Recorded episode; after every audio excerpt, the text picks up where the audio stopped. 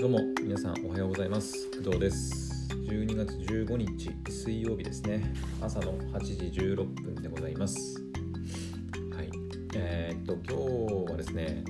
学校の仕事は、ないんですけど、午前中の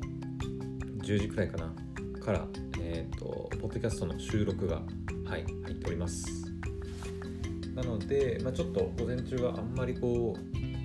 アニメ見たりしてるよりもそんなにはないんだけど、見れる分だけ、見て過ごそうかなっていう感じですね。で、午後は収録が午前中で終わるんで、午後はその編集とかやったり、あとはアニメ見たりっていう感じかな。いつも通りっていう感じだね。というわけで、今日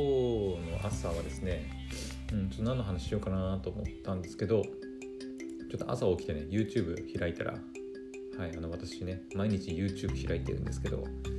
大体私の情報源は大体 YouTube なんですけどね。YouTube 開いたらですね、ワーナーブラザース公式チャンネルさんから、YouTube 動画が、とある動画がね、投稿されていて、それについてちょっとお話ししようかなと思います。ワーナーブラザース公式チャンネルさんから出てたのは、映画で、余命10年っていう作品の本予告ですね。で、2022年3月4日金曜日に公開されるというふうに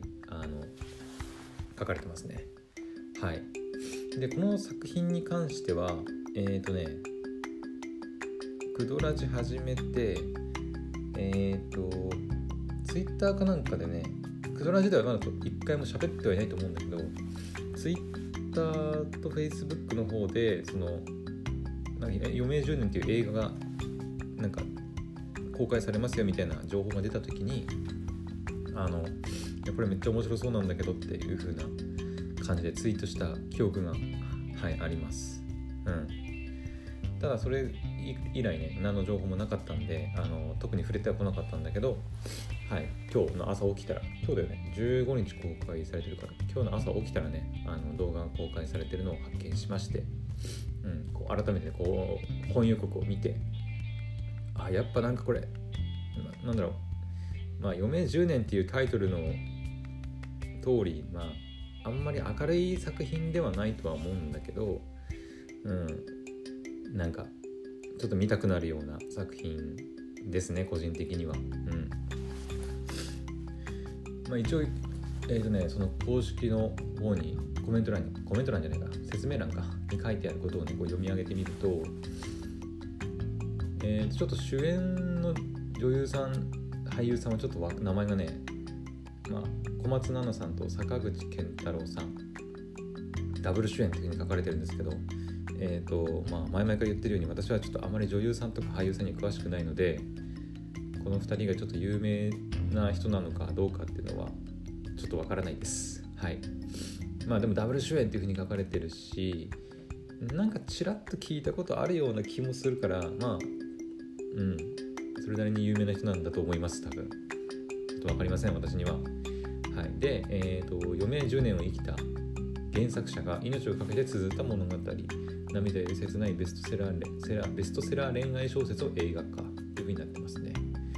これちょっとびっくりしたんだけど、この原作のね、文芸者文庫ネオかから出てるこの小坂ルカさんかな、女性の方かな、が書かれてるんですけど、この余命10年っていう原作小説がね、あると思うんですけど、この原作者自身が余命10年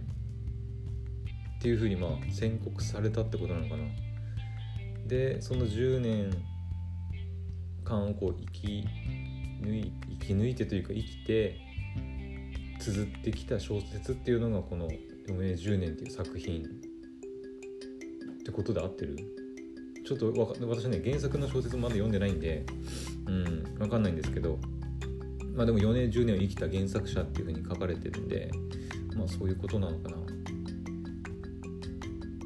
20歳で不治の病にかかり、もう恋はしないと心に決めた余命10年の祭り。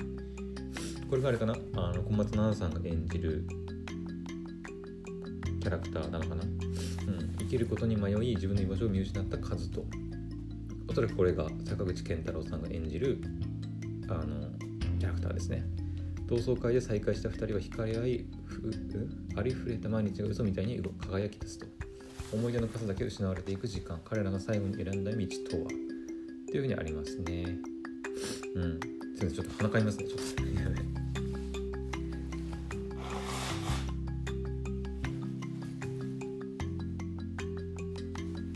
はい、ってことはやっぱ女の子の方が余命10年っていうふうに宣告されてるってことなのかな。なんかその本予告見てると、そのカズトの方、その男性のキャラの方が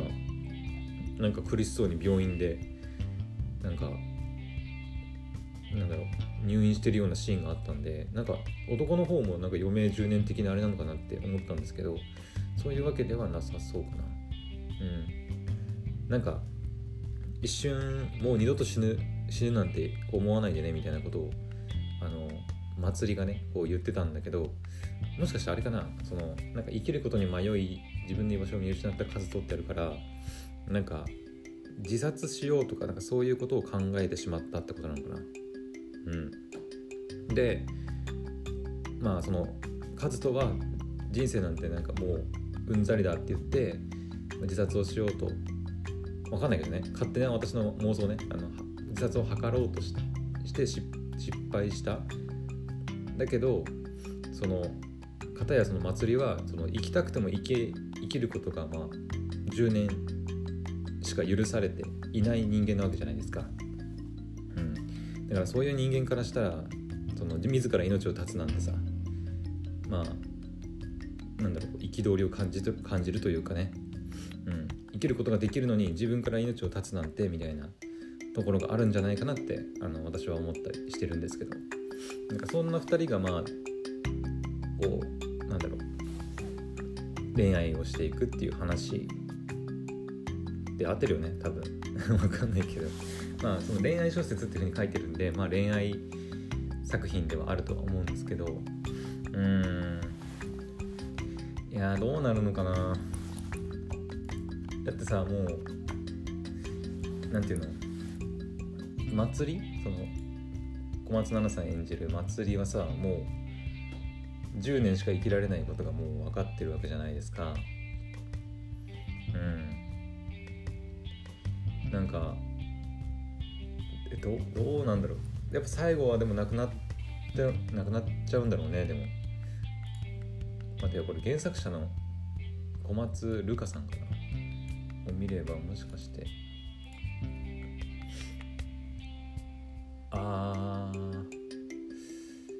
やっぱりなくなってるね。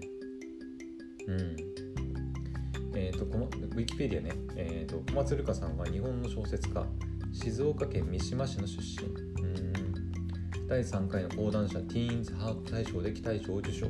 2017年2月27日に38歳という若さで病死したと。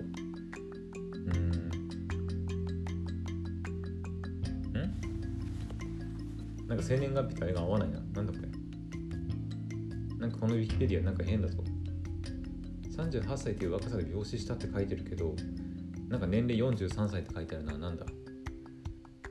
これは、ウィキが間違ってる。なんか情報に矛盾があるな。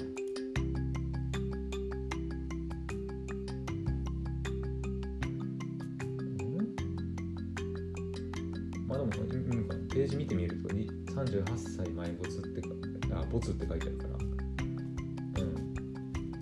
もう亡くなられてる方ですね。4年前か。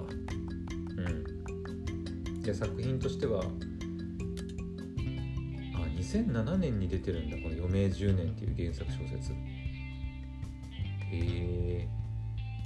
2018年に生きてさえいればっていうのが出てるんだけど、これは何？これだってさ、小坂瑠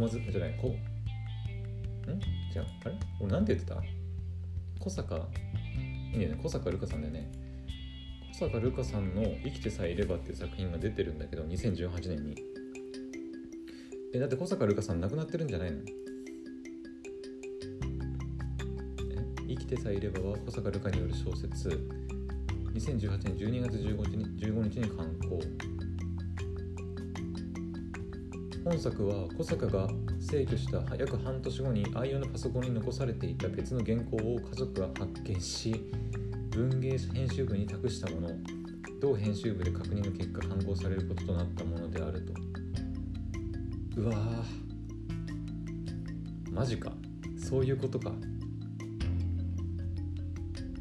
だよね、だって本人亡くなった後に出てるってことはそういうことだよね。うわー、すごいな。なんていうの、こういうのなんていうんだろうね。遺作とは言わないか、なんていうんだろう、こういうの。死んだ後に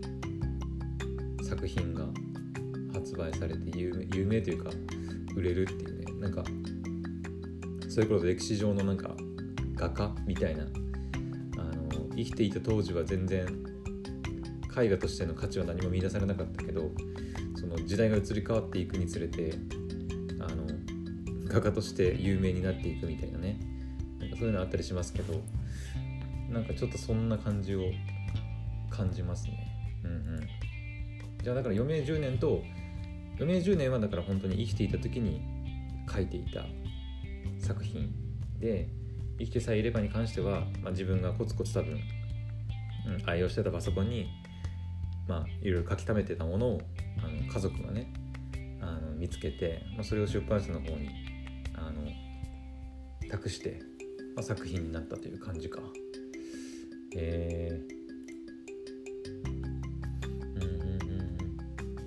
すげえな。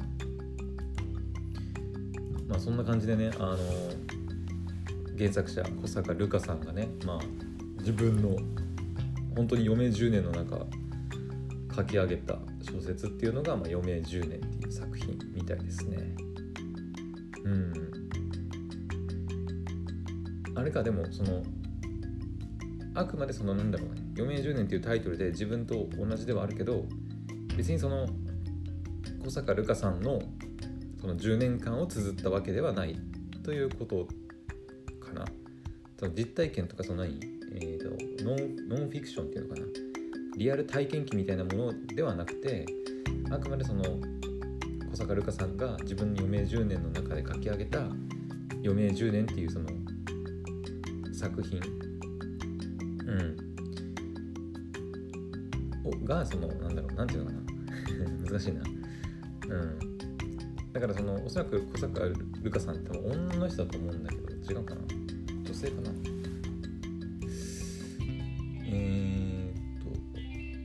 今ねあんまり女性とか男性とかあんまりね書くのはあれだからちょっとあれだけど、おそらくだからその女性かなと私は思うんだけど、名前的にね。だから別にその余命10年という作品の中に出てくる祭りというキャラクターがルカさん自身っていうわけでもないってことか。あくまでそういった部分もあるのかもしれないけど、そうだよね。だって祭りがだって余命10年っていう、設定というか、キャラクターだからそうだよね。いろいろ自分に重ね合わせた部分とか自分の体験した部分とかね、がその作品の中にいろいろ現れてるんじゃないかなって思いますね。だって本人がね、本当にその余命10年しか生きられないっていうふうに宣告されているわけだから、なかなかなんかリアルな部分が垣間見えたりするのかね。皆さんどうです？余命10年っていうふうに宣告されたら。余命10年でしょ。私今28だよね。28だから38にあなたはもう死にますって言われたら何するかな。でも10年って言われるとなんかまだまだあるなってちょっと私思っちゃうんですけど、最初の1年2年は特に何か、いやでもな、本当に10年後に死ぬって分かったら違うのかな。10年ってまあまあ長いよね。だって仮に例えば28の10年前だから18でしょ。18歳の私にじゃあ28歳になったらあんた死ぬからって言ったとして、何かその28歳になった時の私が変わってるかって言われると、後半の3年くらいでちょっと焦ってやるような気をするけど、なんかね、いろいろやり残したこととかやりそうな気はするけど、18歳の私にあと10年で28歳の時に死ぬよって言われても、はぁみたいな、なんかいまいち実感湧かねえなみたいな感じかなと思うんだけど、私個人的には。だって今もだって38の時に死ぬよって言われても38かみたいな、あと10年あるしなみたいな、ね、感じで、なんかやり残したこととかあるかな。まあでもこの前その昔ね、小さい頃は宇宙飛行士になりたいとかって話もしてたから、まあ一度くらいはね宇宙に行ってみたいなっていう気はするけど、あとなんだろうね。まあ唯一心残りといえば、私が死んだ後にね、発表とか、まあ、放送される新しいねアニメ作品がどんどん出てくると思うんだけど、私が死んだ後もね来ると思うんだけど、そういった作品を見れなくなってしまうのは、まあ、ちょっと心残りかなと思ったりするかな。あとゲームとかね、そのゲームとか漫画とか、私が死んだ後もねこうどんどんこう新しいのが出ていくと思うんだけど、そういった作品が見れなくなるっていうのはちょっと悲しいかなとは思うね。まああと一番嫌なのは、その死ぬ間際になんか新しいアニメ発表とか、新しい新作ゲームとか、あの待望の続編がとか言われたら、もう死ぬにも死ぬきれないっていう感じかな。それぐらいかな。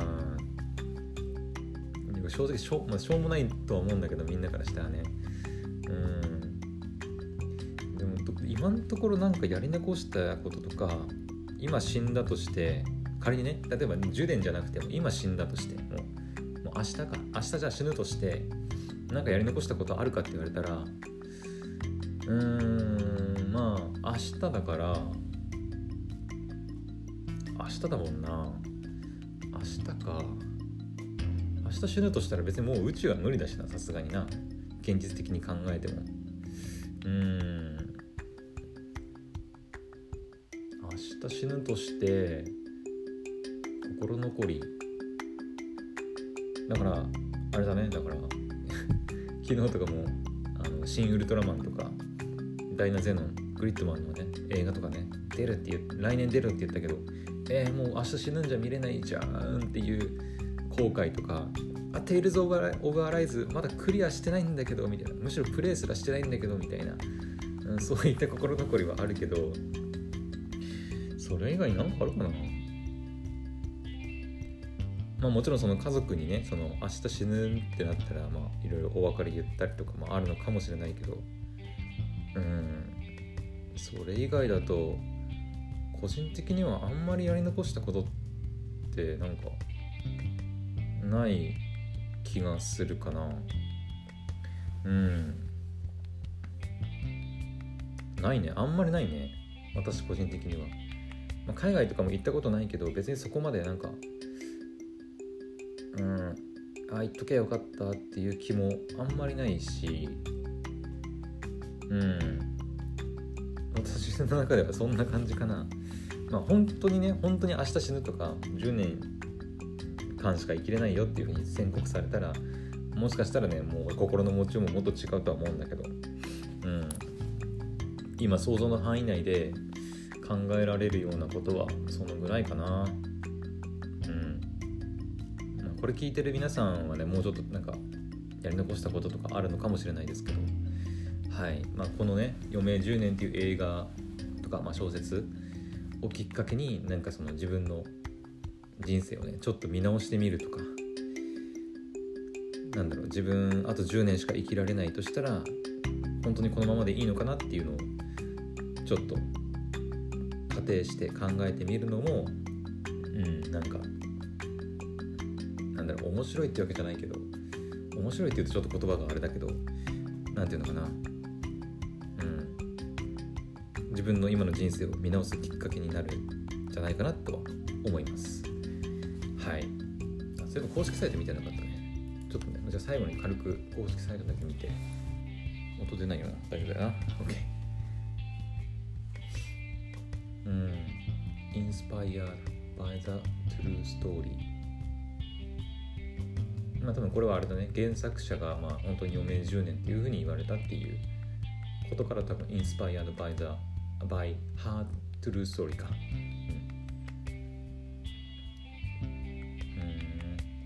限りある時間、限りない愛、かけがえのない今日を生きるすべての人へっていう風に書いてますね。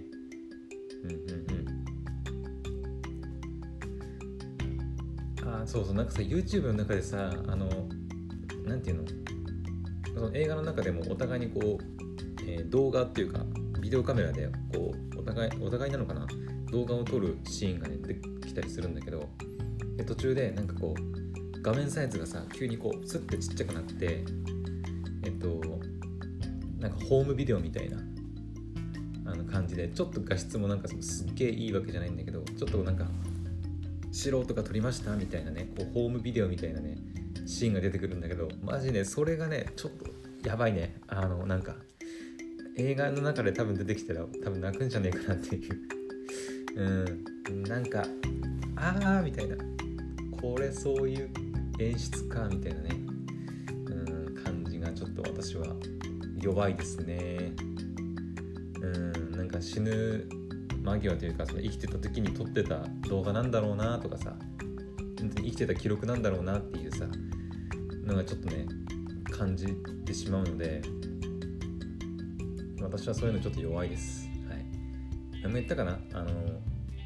そう、私ね恋愛ものではあんまり泣けないとは思うんだけど、なんだろうね、こういう家族愛、まあそういう家族愛的なところもあるとは思うんだけど、なんだろう、なんかまたちょっと違うよね、路線がね、ただの恋愛小説とは。なので私もはいかなり気になっている作品でございます。というわけで、まあ、公開はね来年の3月4日か、3月4日金曜日に公開されるみたいなんで、はい、よければ皆さんもチェックしてみてはいかがでしょうか。はい、というわけで今日の朝の配信はここまでになります。というわけでまた次の配信でお会いしましょう。バイバイ。